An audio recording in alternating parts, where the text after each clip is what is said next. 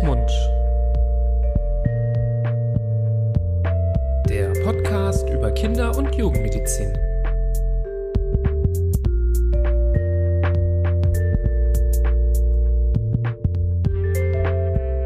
Hallo und herzlich willkommen zu einer neuen Folge von Hand, Fuß, Mund, dem Podcast über Kinder- und Jugendmedizin heute wieder mit einer Expertenfolge, eine ähm, Reihe, die wir auf die Beine gestellt haben seit ja, Herbst 2022 zusammen mit der Deutschen Gesellschaft für Kinder- und Jugendmedizin, wo in unserem Podcast das medizinische Personal, Ärztinnen und Ärzte, aber auch ähm, andere ja, ähm, Berufsgruppen, die in der Kinder- und Jugendmedizin tätig sind, ähm, mit einem Thema beschäftigt werden, das vor allem im Rahmen einer Leitlinie besprochen wurde. Und so haben wir heute das Thema ausgesucht, die Leitlinie Enuresis und nicht-organische Harninkontinenz bei Kindern und Jugendlichen. Eine Leitlinie, die 2021 geupdatet wurde und haben hierfür einen ganz besonderen Interviewgast eingeladen, Dr. Eberhard Kuwatz-Brücking. Hallo, Herr Kuwatz-Brücking, danke, dass Sie da sind.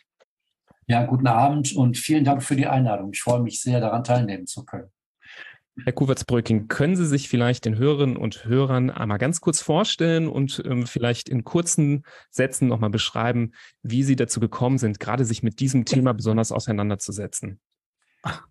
Ja, gerne. Ich bin ähm, schon im Rentenalter und habe, als ich in der Kindernephrologie in der Universitätsklinik in Münster begonnen habe zu arbeiten, bin ich immer mit einnässenden Kindern konfrontiert worden und war ehrlich gesagt ziemlich hilflos und habe mir dann im Laufe von Jahrzehnten, von ungefähr drei Jahrzehnten, eine Menge Erfahrung äh, eingeholt in der Betreuung der Kinder und natürlich auch mich theoretisch damit beschäftigt. Und so bin ich letztlich dazu gekommen, einer der Koordinatoren der, dieser Leitlinie zu sein oder zu werden, gemeinsam mit dem Professor von Gondhardt aus der Kinderpsychiatrie.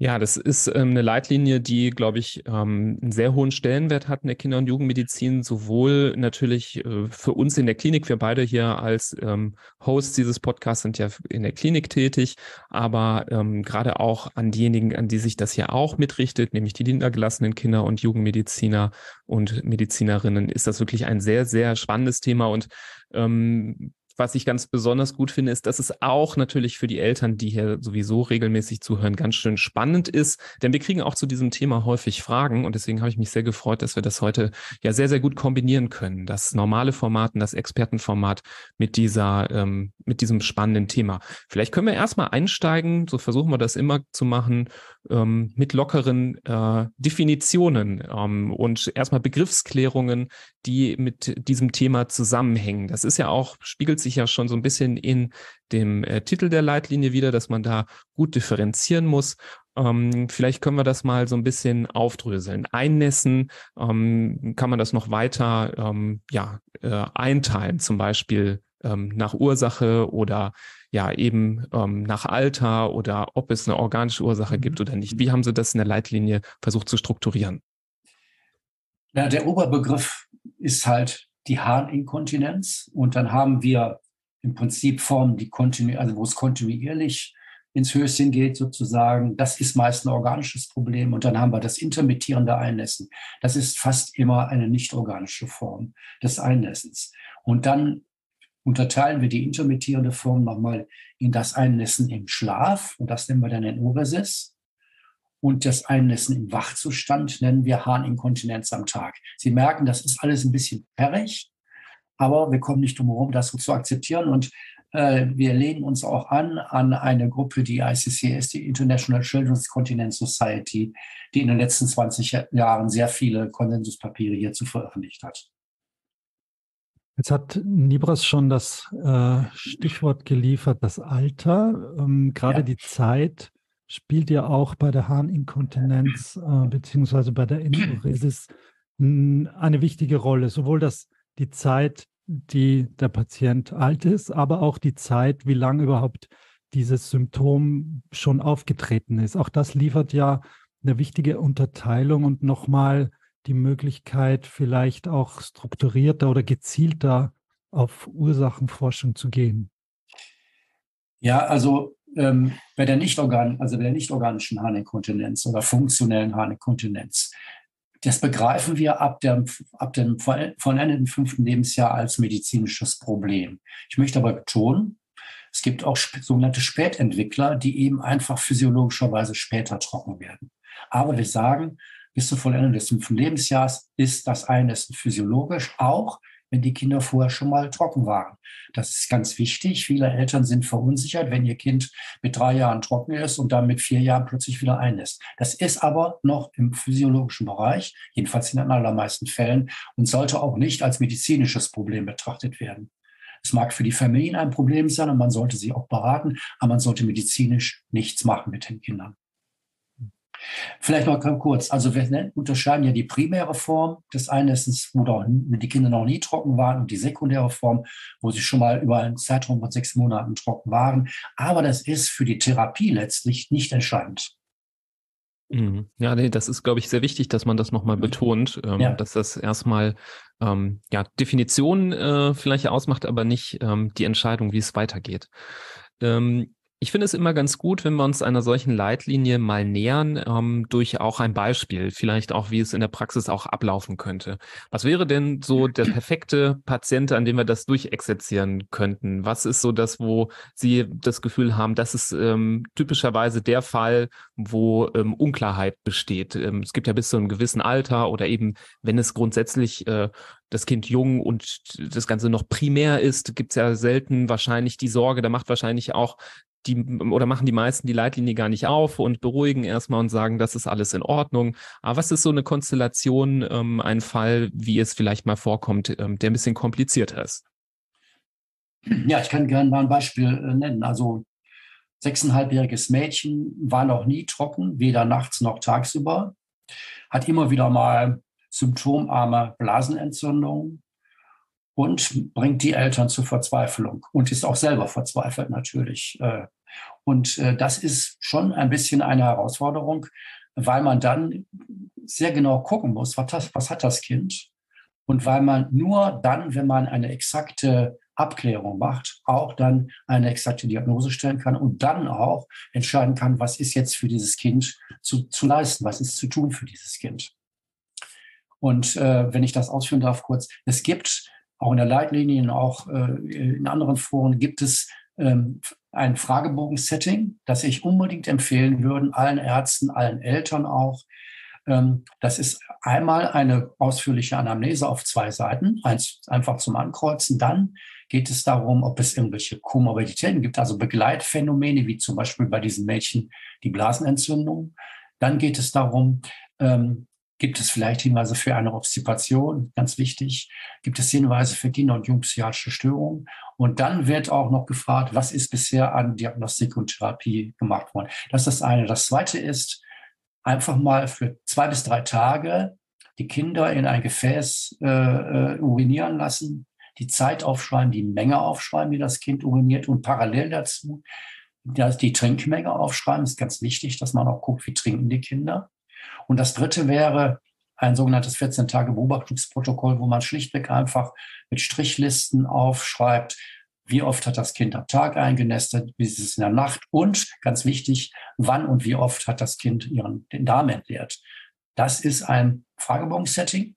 Äh, das ist, hat sich als extrem sinnvoll erwiesen, weil man dann auch eigentlich relativ schnell schon eine Verdachtsdiagnose stellen kann, die Sie in einem Anamnesegespräch, da würden Sie ewig brauchen, um das leisten zu können.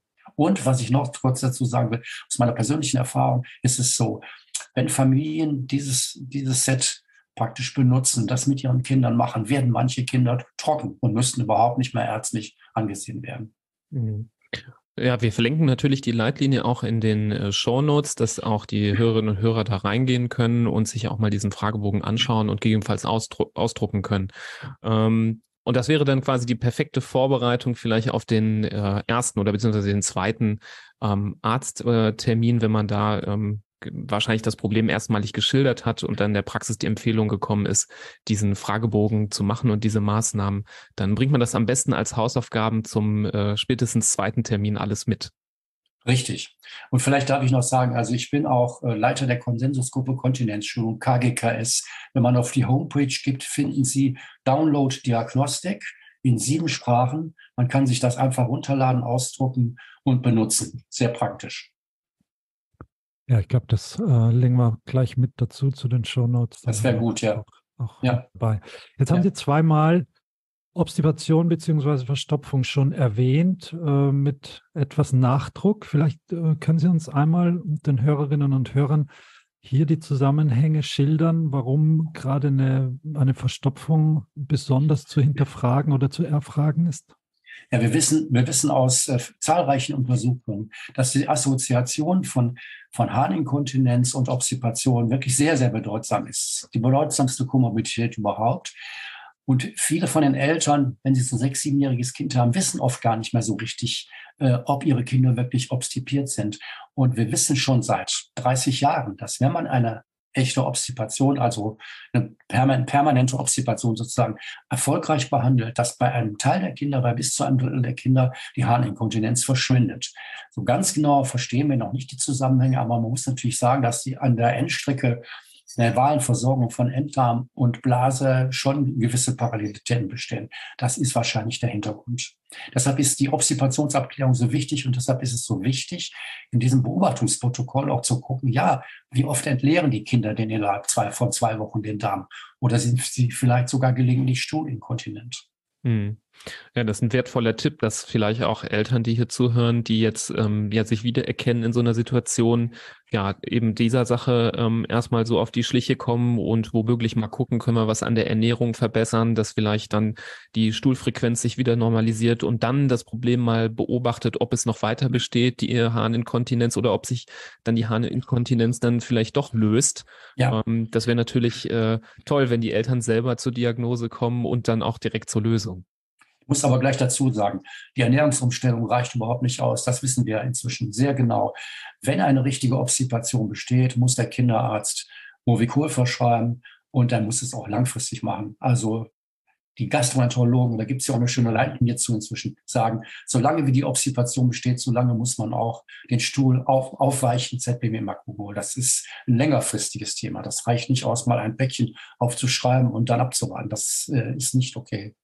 Nee, stimmt, das ist wichtig. Das ähm, ist natürlich ein anderes Thema, aber wir haben auch ja. schon mal hier drüber gesprochen und kennen, dass das eben da der häufige Fehler ist, dann nach kurzfristiger Besserung sofort dann wieder aufzuhören damit genau, und genau. Ähm, ja. damit dann äh, in so einen ja, wiederkehrenden Teufelskreis reinzukommen. Ähm, aber lassen Sie uns vielleicht nochmal, jetzt haben wir die Obsipation erwähnt und Sie haben ähm, quasi komorbide Störungen genannt und die Obsipation als häufigste bei der Harninkontinenz. Welche gibt es denn da noch, ähm, an die man denken sollte, gerade jetzt in der äh, Kinderarztpraxis als Behandler oder Behandlerin, ähm, dass man da auch mit nachguckt? Also die Harnwegsinfektion bei den Mädchen werden ja wahrscheinlich in der Praxis, äh, in der kinderärztlichen Praxis mhm. bekannt sein. Äh, man muss nur sich klar machen, dass äh, wenn ein Mädchen eine Blasenfunktionsstörung mit Inkontinenz hat und immer wieder eine Blasenentzündung hat, dann muss man gegebenenfalls auch mal für drei bis sechs Monate äh, die Harnwegsinfektion unterdrücken durch eine antibakterielle Prophylaxe in den meisten Fällen ist das Einnässen nicht Folge ähm, äh, der Harnwegsinfektion, aber ein typisches Begleitphänomen und kann die Behandlung der Harninkontinenz eben deutlich erschweren, wenn man das nicht behandelt. Also ich empfehle auch Nitrofurantoin in der Prophylaxe einmal am Abend beim, Zahn, beim Zähneputzen, nicht beim Abendessen, sondern wirklich äh, zur Nacht hin eben einmal eine niedrige Dosis Nitrofurantoin zu geben und dann über einmal drei bis sechs Monate die Infekte zu unterdrücken. Das Dritte, was ganz wichtig ist äh, als Komorbidität, sind natürlich psychiatrische Auffälligkeiten. Da ist vor allem das ADHS zu nennen. Das ADHS ist die wichtigste psychiatrische Komorbidität beim Einlassen und auch beim Einkoten. Äh, es gibt aber auch die ausgeprägt oppositionellen Störungen, die wichtig sind und in seltenen Fällen auch mal sowas wie depressive Verstimmung etc. Auch da muss man oder sollte man auf jeden Fall hingucken, vor allem bei der Assoziation von Harninkontinenz und Obstipation-Stuhlinkontinenz. Ja, man sieht anhand der Menge der Komorbiditäten, lässt sich ja schon erahnen, wie vielfältig da also eine Abklärung zu gestalten ist. Ähm, kommen wir vielleicht nochmal auf die Zahlen zurück. Ähm, mhm. Haben Sie, haben Sie Zahlen für uns und unsere Zuhörerinnen und Hörer, wie häufig das eigentlich vorkommt, dass ein Kind über das fünfte Lebensjahr hinaus tagsüber oder nachts einnässt? Was ist, was ist häufiger und, und wie, wie oft kommt es vor? Ja, also, im, also es gibt sehr gute Daten für Kinder im Alter von sieben Jahren. Ungefähr zehn Prozent der Kinder nässen nachts noch ein, mehr Jungen als Mädchen. Und etwa sechs Prozent der Kinder nässen tagsüber ein. Da sind es mehr Mädchen als Jungen. Wobei man sagen muss, äh, das ist ein sehr weiter Begriff, die Enuresis. Also wir wissen, dass wenn das ungefähr fünf Prozent der Kinder im Alter von sieben Jahren mehrfach die Woche einlassen. Und das ist ja dann wirklich das, was wirklich nervt, was lästig ist, was belastet. Und ungefähr ein Prozent der Kinder regelmäßig, also täglich tagsüber einlassen. Äh, mit elf bis zwölf Jahren nächtliches Einlassen bei etwa drei Prozent, mit 16 bis 17 Jahren 0,5 bis 1,5 Prozent und, das ist viel nicht bekannt, 0,5 bis 1 Prozent der Erwachsenen haben eine primäre Enuresis und haben Primär, das heißt ohne, ohne eine somatische zugrunde liegende ja, Erkrankung. Ja, eine funktionelle Harninkontinenz, mhm. ja, ja. Mhm. Und sind ziemlich, ziemlich alleingelassen damit, aus meiner Sicht. Ja weil wahrscheinlich die, die, die Scham darüber und dass am liebsten niemand etwas weiß davon überwiegt und wahrscheinlich nur im engsten engsten Familienkreis oder in der Partnerschaft das überhaupt äh, bemerkt wird, oder? Richtig. Und ich habe immer wieder bei der Abklärung von Kindern auch mal Eltern gehabt, die mir das erzählt haben, meistens nicht im Beisein der Kinder. Und äh, man muss sagen, das ist schwer zu behandeln in diesem Alter. Was ich aber noch sagen möchte dazu ist, es gibt so neuere Hinweise darauf, wenn man wenn man nicht dann doch mal im Alter von sieben, acht, neun Jahren sich dem Problem widmet, dann scheint das Risiko, das ins Erwachsenenalter zu tragen, erhöht zu sein. Deshalb macht es wirklich auch Sinn, dass man dann doch genau hinguckt, was ist mit diesen Kindern und dass man versucht, sie optimal medizinisch und psychosozial äh, umfassend zu unterstützen. Hm. Vielleicht können wir noch mal eine Sache ganz kurz ähm, nennen, nämlich ähm, wir werden das auch immer wieder gefragt oder das ist, glaube ich, äh, das fragen sich gerade betroffene Eltern ganz äh, häufig. Bis wann ist denn die Harninkontinenz erstmal als physiologisch zu betrachten? Ähm, wie lange darf das überhaupt erstmal bestehen? Sie hatten jetzt eben diesen ähm, wahrscheinlich etwas grenzwertigen Fall auch mit den sechseinhalb Jahren genannt. Ähm, das ist jetzt noch nicht, wie Sie gerade sagten, ein älteres äh, Schulkind mit acht, neun, wo man dringend jetzt mal abklären muss aber es ist wahrscheinlich schon ähm, ja ein bisschen über diese Grenze hinausgegangen. Wo können wir die ziehen? Ja, wirklich äh, vollendetes fünftes Lebensjahr. Aber das ist eigentlich eher eine medizinisch-kulturelle Definition. Wie gesagt, es gibt auch Spätentwickler. Wir wissen ja, dass die fast alle Formen der funktionellen Harninkontinenz ein Reifungsproblem ist. Und Kinder reifen eben in bestimmten Bereichen unterschiedlich schnell. Und es gibt eben Kinder, die werden einfach spontan im siebten Lebensjahr trocken, ohne dass man irgendwas macht. Ja? Aber wenn das dann länger besteht, wird es natürlich auch immer belastender mhm. für die Kinder und auch übrigens für die Eltern. Es gibt schöne Daten, die sagen, dass die Lebensqualität der Familien ähm, stark eingeschränkt ist. Und zwar so stark, wie bei Asthma bronchiale oder Diabetes mellitus Typ 1. Das ist eigentlich ein erstaunlicher Befund. Mhm. Ja das ist sehr wichtig, dass wir das hier auch nochmal betonen, äh, dass es natürlich diesen Cut-off gibt des vollendeten fünften Lebensjahres, dass es aber nicht automatisch bedeutet, wenn ein Kind danach noch harninkontinent ist, dass es unbedingt eine ähm, schwerwiegende Ursache ähm, sein muss, sondern dass in den meisten Fällen eben diese Reifungsverzögerung dahinter steckt. Und bei Reifungsverzögerung, das kennen wir natürlich auch vom Wachstum, ähm, sind das ja Dinge, die in der Regel auch aufgeholt werden können, sodass dann auch wieder eine Normalisierung eintreten kann. Ähm, natürlich gibt es auch andere Ursachen, die ähm, eben dann doch zum Beispiel organischer Natur sind, aber die sind wahrscheinlich viel, viel seltener. Vielleicht können Sie da nochmal zu sagen, was das denn für Möglichkeiten sind und im Vergleich, wie selten die dann überhaupt auftreten? Also Zahlen dazu, wenn Sie jetzt ein Kollektiv nehmen von siebenjährigen Kindern mit einer, mit einer Eines-Problematik, Zahlen dazu, wie viel davon organische Ursache sind, gibt's wirklich nicht. Ich kann sagen, es sind Einzelfälle, die man auch dann leider gerne mal äh, äh, übersieht. Ähm, vielleicht kann man sagen, die wichtigste, vielleicht die wichtigste Ursache für organische, für eine organische Form sind neurologische Veränderungen, die man nicht primär von außen sieht. Also die auch angeboren sind durchaus, wie zum Beispiel die Spina bifida occulta oder das sogenannte Tethered Cord oder auch Fehlbildung des Osakrum manchmal auch spinale Tumoren, sind sehr, sehr, sehr selten. Ähm, das muss man sehen und das kann man auch, wenn man die Kinder gut anguckt, eigentlich schon in den meisten Fällen herausfinden. Dazu bedarf es vielleicht auch einer gewissen Erfahrung, aber ähm, ja, es ist sehr selten, wirklich. In den meisten Fällen sind die, äh, ist die Ursache funktionell. Hm. Jetzt hatten Sie anfangs schon erzählt, wie wichtig und vielleicht auch wegweisend und zielführend es ist, wenn die Familien ein gewisses äh, Protokoll führen über die Trinkmengen, über die äh, Menge sogar des Urins und die Häufigkeit des Einnässens. Was zählt denn noch dazu zu dieser Statuserhebung initial, wo man sagen kann, okay, das, damit beginnt die Abklärung eines Einnässens tagsüber oder nachts und die beginnt zum Teil eben zu Hause anhand dieser Fragebögen oder eben dann in der Kinderarztpraxis noch bevor man an ein spezialisiertes Zentrum oder zu einem Spezi Spezialisten sich bewegt.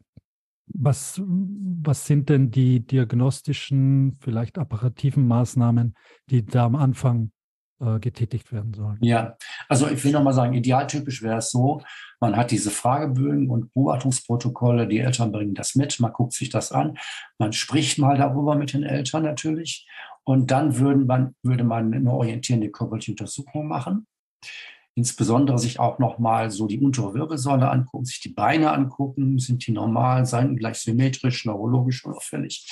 Dann empfehlen wir in der Leitlinie einmal eine Ultraschalluntersuchung von Blase und Enddarm und Nieren, um zu sehen, ob da alles in Ordnung ist. Wichtig ist, auf die Weite des Enddarms zu achten und die Blasenwanddicke zu sehen. Dann würden wir empfehlen, dass das Kind einmal zur Toilette geht. Man guckt dann, ob das Kind restharnfrei entleert. Wobei ich immer sage, ein Resthahn ist kein Resthahn. Das kann auch einfach schlichtweg der Situation geschuldet sein. Und ähm, mehr braucht man erstmal wirklich nicht. Ein Urinstatus sollte man noch machen. Klar, aber mehr braucht man eigentlich nicht. Und eine Überweisung zu einem Spezialisten ist auch nicht sehr häufig notwendig.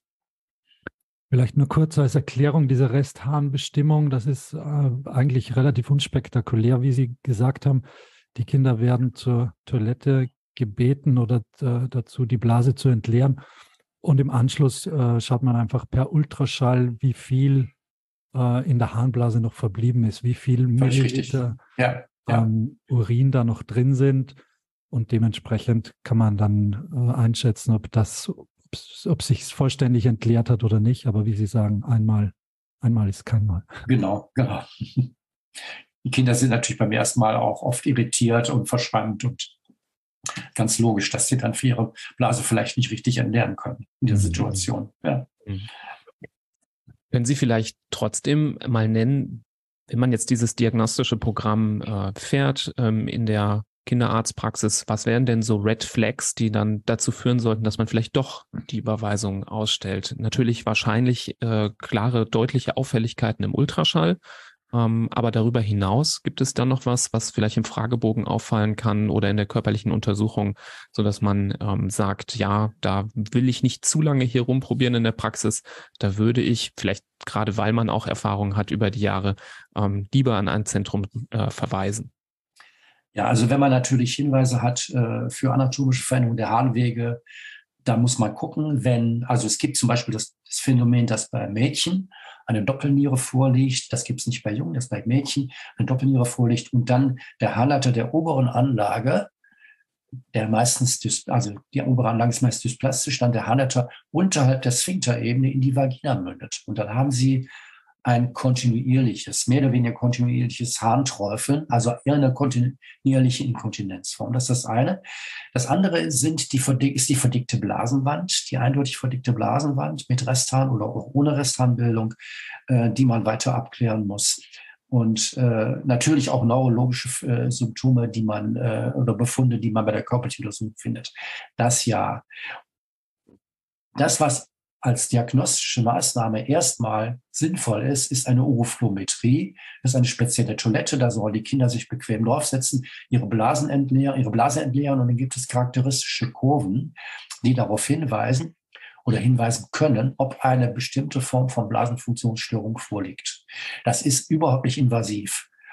Und dann, erst dann, nach reiflicher Überlegung, muss man gegebenenfalls auch urologisch schauen, wie zum Beispiel eine Miktionssonographie machen oder auch ein MCO machen, eine Miktionszystoretrographie oder auch im Extremfall auch mal eine Zystoretroskopie. Aber das sind wirklich seltene Fälle, selten, wo das notwendig ist. Und das ist dann alles schon außerhalb der Kinderarztpraxis. Richtig, richtig, ja, ja. Wo man an eine spezialisierte Klinik sich wendet. Genau. Um diese Untersuchung durchführen zu lassen. Mhm. Also die erste Maßnahme wäre wirklich erstmal einen Kinderurologen oder auch einen Kindernephrologen in der kindernephrologischen Ambulanz zu bitten, eine Oophometrie bei gut gefüllter Blase durchzuführen, die man auch übrigens mehrfach machen muss, bis sie aussagekräftig ist. Und dann kann man dann entscheiden, ob man wirklich noch invasiver werden muss. Mhm. Aber die, die Eltern müssen jetzt nicht in, im Telefonbuch nach einem Kindernephrologen oder Urologen Nein. oder Nein. Urologin. Nein. Das ist äh, mit jeder Kinderarztpraxis hier den Kontakt herzustellen, beziehungsweise die Überweisung dahin. Richtig. Ja. ja. ich meine, es werden auch immer noch Kinder bei Kinderurologen oder Urologen vorgestellt. Hm, das ist manchmal ein bisschen problematisch aus meiner Sicht. Aber der Kinderarzt ist der primäre Ansprechpartner, ohne Zweifel. Hm. Jetzt könnte man sich vorstellen, dass je nachdem, wie auch äh, das Kind äh, mit seinem Verhalten auch bei der Untersuchung auffällt oder die Eltern berichten über ein auffälliges Verhalten, dass durchaus ja auch eine kinderneurologische oder eine äh, psychologisch psychologisch-psychiatrische oder sozialpädiatrische Vorstellung auch sinnvoll wäre. Ähm, würde man da immer dann vorher auch die organische Abklärung erstmal an einem speziellen Zentrum zu Ende führen müssen oder kann auch der Kinderarzt auf Basis seiner Einschätzung ähm, einen solchen Weg äh, einschlagen? Nein, man braucht kein spezielles Zentrum in meinen Augen. Also ähm, es, es, gibt, es gibt äh, Kinder, die wirklich ähm, extrem unter diesem Phänomen leiden und auch extrem mit ihren Eltern kämpfen, weil sie natürlich oft aufgefordert werden, zur Toilette zu gehen, dieses zu machen, jenes zu machen. Es gibt sogar auch Eltern, gar nicht so selten, die manchmal den Eindruck haben, dass ihre Kinder in Anführungsstrichen absichtlich einnässen. Das tut kein Kind. Kein Kind lässt mit Absicht ein. Alle Kinder wollen wirklich trocken werden. Für alle Kinder ist es wichtig, trocken zu werden. Und Kinder sind in vielen Fällen wirklich ratlos und auch letztlich dann überfordert mit diesem Problem. Und da ist die Frage, wie kann man sie unterstützen? Und da kann es natürlich sein, wenn sagen wir, auch die familiäre Konstellation wirklich problematisch ist und die Kinder sehr oppositionell sind, dass man dann sich doch auch eine psychotherapeutische Hilfe sucht. Ja, das finde ich sinnvoll. Mhm. Ja, viele, viele Möglichkeiten, sich diesem Thema zu nähern und auch äh, viele Wege und viele äh, ja, Möglichkeiten, wo man im Endeffekt landet äh, bei der Ursachenforschung und Suche. Jetzt wird es wahrscheinlich nicht sonderlich einfacher, wenn es um die Therapie geht, weil dafür ist natürlich wichtig zu wissen, was die zugrunde liegende Ursache ist. Aber vielleicht können Sie uns so einen Überblick geben, was die häufigsten, gängigsten Therapiemaßnahmen sind, wenn es nicht, so wie eingangs geschildert, zum Beispiel schon mal ein genauerer Blick auf das Ganze im Rahmen dieser Protokollierung oder wenn man die Obstipation äh, beseitigt, was natürlich auch ein wichtiger therapeutischer Schritt ist. Was kann man denn noch, äh, was steht denn noch zur Auswahl, um hier therapeutisch äh, tätig zu werden? Also grundsätzlich äh, sagt die Leitlinie und äh, das sagen alle, die sich damit nun lange beschäftigt haben, äh, bei allen Formen des Einessens, sei es der Enuresis oder auch der Inkontinenz am Tage, sollte man erstmal eine gute Aufklärung, eine gute Information machen. Wir nennen das Standard-Urotherapie. Das ist in Deutschland jetzt kein geschützter Begriff. Es ist eine Therapieform, eine Behandlungsform, die sich in den skandinavischen Ländern schon seit vielen, vielen Jahren etabliert hat und auch bei uns immer mehr an Bedeutung gewinnt, übrigens auch in Erwachsenenurologie. Und es geht darum, dass man den Kindern und den Eltern so ein bisschen was erzählt, wie, wie, wie funktioniert eine Harnblase, wie entleert sich eine Harnblase ganz normal? Da kann man wunderbar einen Luftballon benutzen, das zu demonstrieren. Ich habe das auch immer gemacht beim, beim Schallen, dass ich schon beim Schallen den Kindern und den Eltern gezeigt habe, da sitzt die Blase und da sind die Nieren, da kann man ja mal ein bisschen Power Mode reingeben, sieht schön rot aus oder auch wenn der Enddarm erwartet ist, das kann man schön zeigen. Da kann man auch vielleicht mal so ein, so ein Schemazeichen nehmen, wie das da in dem Bauch aussieht.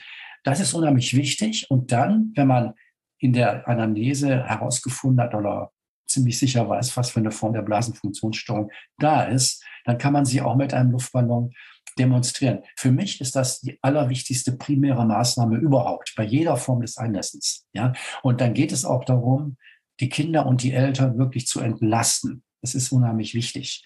Auch vielleicht mal mit irgendwelchen komischen Mythen aufzuräumen, die in den Familien oft noch bestehen.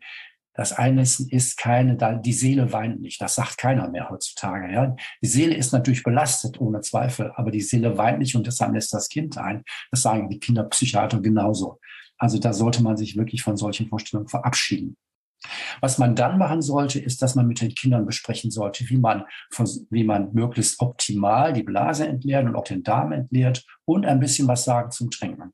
Das ist das allererste, was dann kommt. Und dann, dann muss man entscheiden, bei der NU-Resist zum Beispiel, gibt man einen Wegapparat, gibt man Desmopressin oder bei den Inkontinenzformen tagsüber braucht man vielleicht auch eine medikamentöse Unterstützung.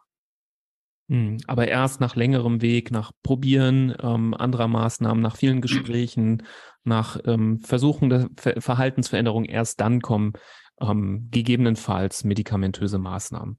Ja, das wäre schön, wenn man das so machen kann. Aber Sie wissen ja, wir wissen alle, dass eine solche Therapie, die im Prinzip so eine Art, sagen wir, Mischung aus Gesprächs- und Verhaltenstherapie auf einfachster Basis ist, dass die Zeit in den Praxen ja begrenzt ist. Das wissen wir alle. Mhm. Ne? Das ist ein, ja, ein großes, großes Problem in meinen Augen. Und in vielen Fällen wird sehr schnell zu weiteren Maßnahmen gegriffen, was ich auch gut verstehen kann. Mhm.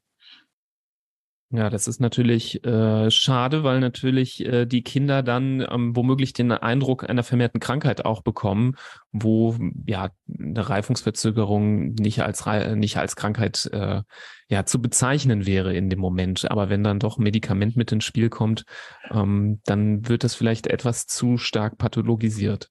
Nee, das glaube ich eher nicht. Also ich glaube, es kommt dann sehr darauf an, wie man primär berät. Ja, die Kinder und die Eltern. Die Kinder verstehen das genauso wie die Eltern. Und die Eltern verstehen ja oft zum ersten Mal überhaupt, wie eine Harnblase sich entleert. Viele wissen mhm. das ja gar nicht. Ja, mhm. und das ist meiner Meinung nach ganz, ganz zentral äh, in der Betreuung dieser Kinder. Und dann wären Medikamente, die man vielleicht zusätzlich gibt, auch eigentlich kein Problem mehr, weil sie können ja hilfreich sein. Mhm. Ja, können das unterstützen. Okay. Können, können Sie uns da so ein bisschen eine Perspektive nennen, wenn es jetzt an Medikamente geht? Ähm, sind, das, sind das medikamentöse Maßnahmen, die kurzfristig, mittelfristig oder langfristig notwendig sind? Also ich, vielleicht erstmal zur NU-Resist. Bei der NU-Resist muss man immer gucken, ob die Kinder tagsüber ihre Blase normal entleeren. Wenn sie das nicht tun, muss man sich diesem Problem widmen.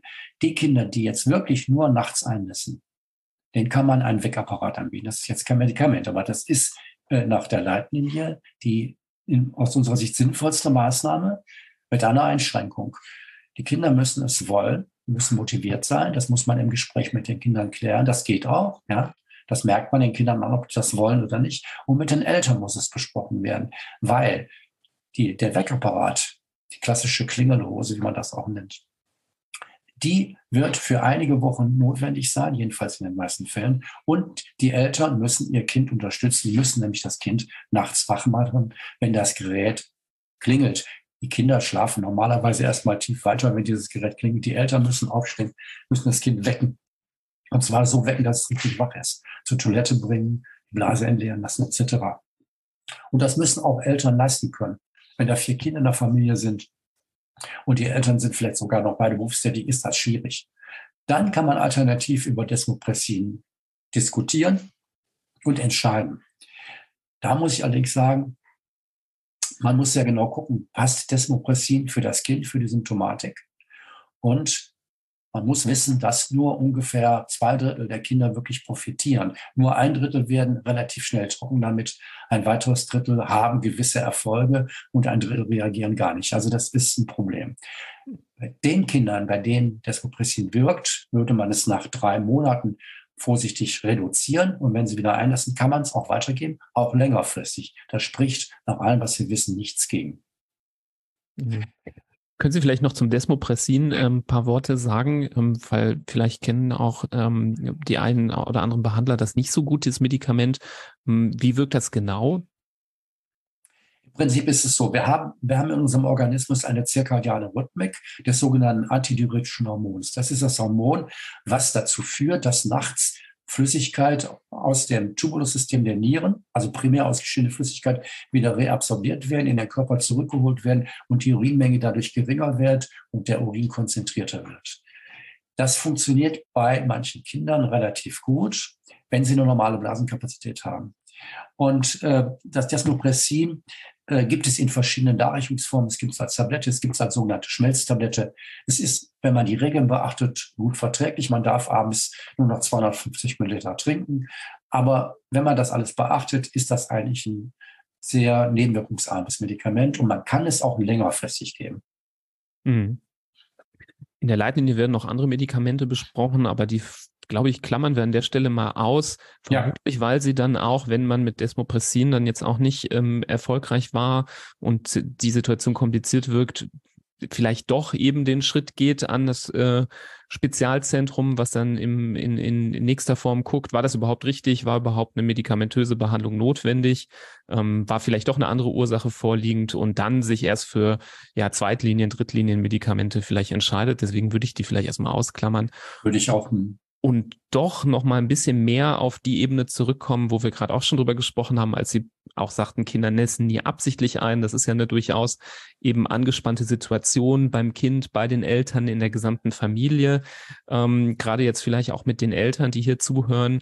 Was sind denn so Do's und Don'ts, die man berücksichtigen sollte, so als ähm, erziehende Person? Was sollte man, wenn die Kinder sich da schwer tun, ähm, sich selber vielleicht auch einen Kopf machen, eben vermeiden zu sagen, zu tun? Wie sollte man nicht reagieren, wenn das Kind wieder mal eingenässt hat, auch wenn man selber frustriert ist? Oder was kann man tun, um ähm, zu unterstützen? Ja, äh, wir sagen ja immer, äh, die O-Therapeuten sagen immer, ähm, das Kind muss Chef über die Blase werden oder auch über den Darm, wenn es mit dem Darm Probleme gibt. Ja, und das Kind ist nicht Chef über die Blase. Es gibt ein schönes Modell, Kopf und Blase, wie das miteinander arbeitet. Wir haben das immer so erklärt, dass die Blase mit dem Gehirn telefoniert und das Gehirn muss darauf reagieren. Und wenn das Gehirn sehr eigenwillig ist, äh, äh dann kann das gut sein, dass es einfach nicht funktioniert.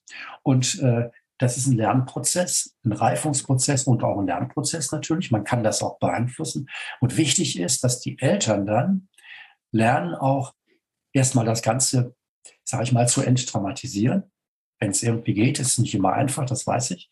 Und dass man wirklich Schimpfen und Bestrafen wirklich unterlässt dass man kleine Erfolge belohnt, wenn man ein einnässendes Kind hat mit sechseinhalb Jahren, dieses Beispiel, was wir genannt haben, das wird nicht innerhalb von vier Wochen oder acht Wochen trocken sein. Vielleicht, wenn man Glück hat, aber das kann auch sein, dass sich das ein Jahr oder anderthalb Jahre hinzieht, bis das Kind stabil trocken ist. Und kleine Erfolge sind extrem wichtig, sollen belohnt werden. Nicht mit großen Geschenken, nein, mit irgendwelchen kleinen netten Aktionen. Das ist wichtig. Und ähm, ich glaube, ähm, dass die Eltern lernen müssen, dass wirklich das Kind sich zwar bemüht, aber letztlich, wenn es in die Hose geht, ratlos sind. Die Kinder sind ratlos und die resignieren manchmal auch. Und das sollten Eltern, wenn es irgend geht, sehen. Und sie sollten ihre Kinder auch mit kleinen Erfolgen, die mit kleinen Erfolgen da nachweisbar sind, wirklich gut unterstützen. Das ist mir unheimlich wichtig. Hm. Ja, ich kann das auch nur aus, oder den ersten Teil, den Sie gesagt haben, aus eigener Erfahrung nur betonen, dass man sich in diesen Situationen einfach einmal komplett zurücknimmt, wenn man jetzt zum Beispiel gerufen wird vom Kind, das äh, nachts ins Bett gemacht hat, dass man, natürlich ist es mühsam und natürlich wird man gern weiter schlafen und jetzt nicht das ganze Bett neu machen oder das Kind bei sich im eigenen Bett dann liegen haben, weil natürlich das Kinderbett gerade nicht äh, bewohnbar ist. Da, da muss man sich einfach, muss man seine Gefühle im Zaum haben und sagen, okay, niemand ist so gestört wie das Kind selbst durch diese Aktion. Das, niemand macht es absichtlich. Kein Kind äh, wacht auf und denkt sich, oh, jetzt pinkle ich mal ins Bett, weil es so lustig ist, sondern ähm, das kann passieren. Je nach Alter muss man daraus seine Schlüsse ziehen, aber in dem Moment um zwei Uhr nachts einfach, ja, da ausschalten und funktionieren und das Kind trösten, vielleicht, wenn es notwendig ist. Es gibt natürlich genug Kinder, die äh, selbst auch sehr darunter leiden und aufgebracht sind. Da ist man dann auch eine ganze Weile damit beschäftigt, da erst mal wieder Ruhe reinzukriegen. und dann schauen, dass man es so gut wie möglich über die Bühne kriegt. Ja, das haben Sie haben völlig recht. Also äh, je älter auch die Kinder sind, umso schwerwiegender wird das Problem natürlich. Ne? Das muss man klar sehen. Ich vielleicht noch, vielleicht noch so zwei, drei Sachen, die wichtig sind. Also manche Eltern fragen, macht es Sinn, die Kinder, bevor sie die Eltern selber ins Bett gehen, nochmal auf die Toilette zu bringen? Meistens ist das dann eher auf die Toilette tragen.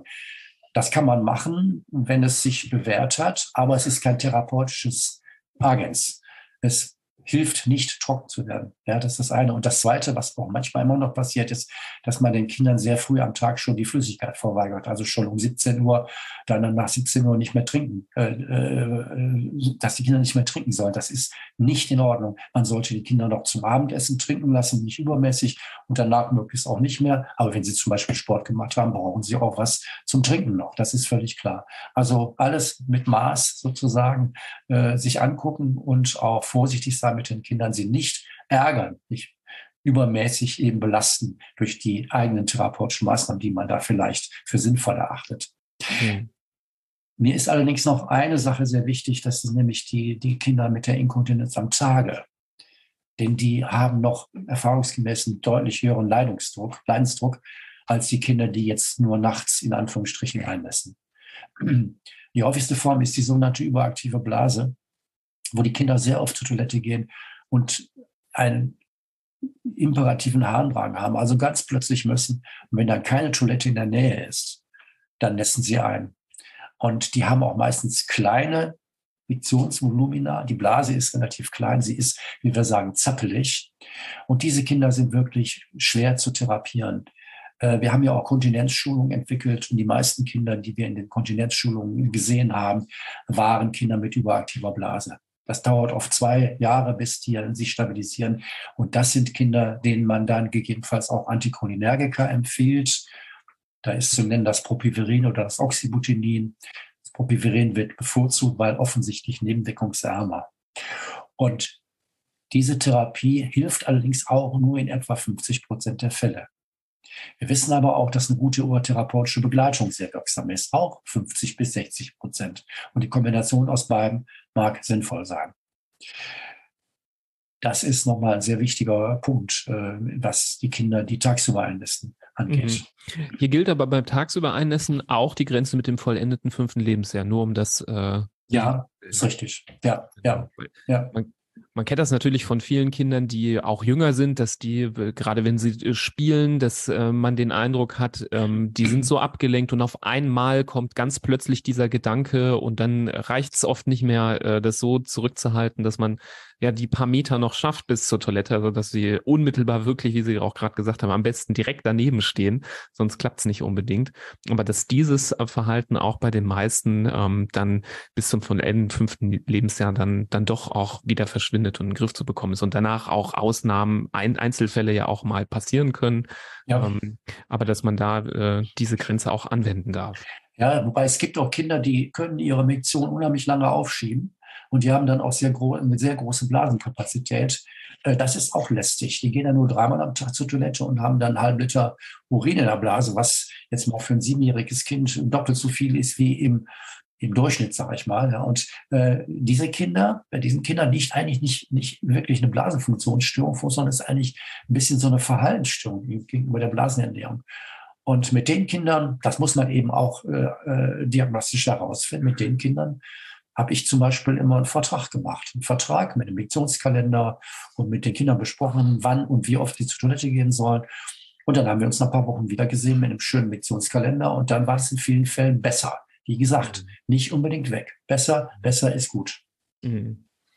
Ja, da spielt vielleicht ja auch, äh, muss man dazu noch sagen, äh, eine Rolle, wie Kinder da auch ähm, Zugang zu Toiletten haben in den Einrichtungen, in denen sie oh, sich ja. tagsüber ähm, aufhalten. Man hört ja immer wieder auch ähm, tatsächlich so Horrorstories von Kindern, die ähm, dann auch im Unterricht gar nicht zur Toilette dürfen, ähm, weil der Lehrer sich davon gestört fühlt. Ich will das jetzt nicht pauschalisieren, da sind bestimmt die meisten Lehrer völlig vernünftig und mit uns in einem Boot, dass man da die Kinder lassen soll.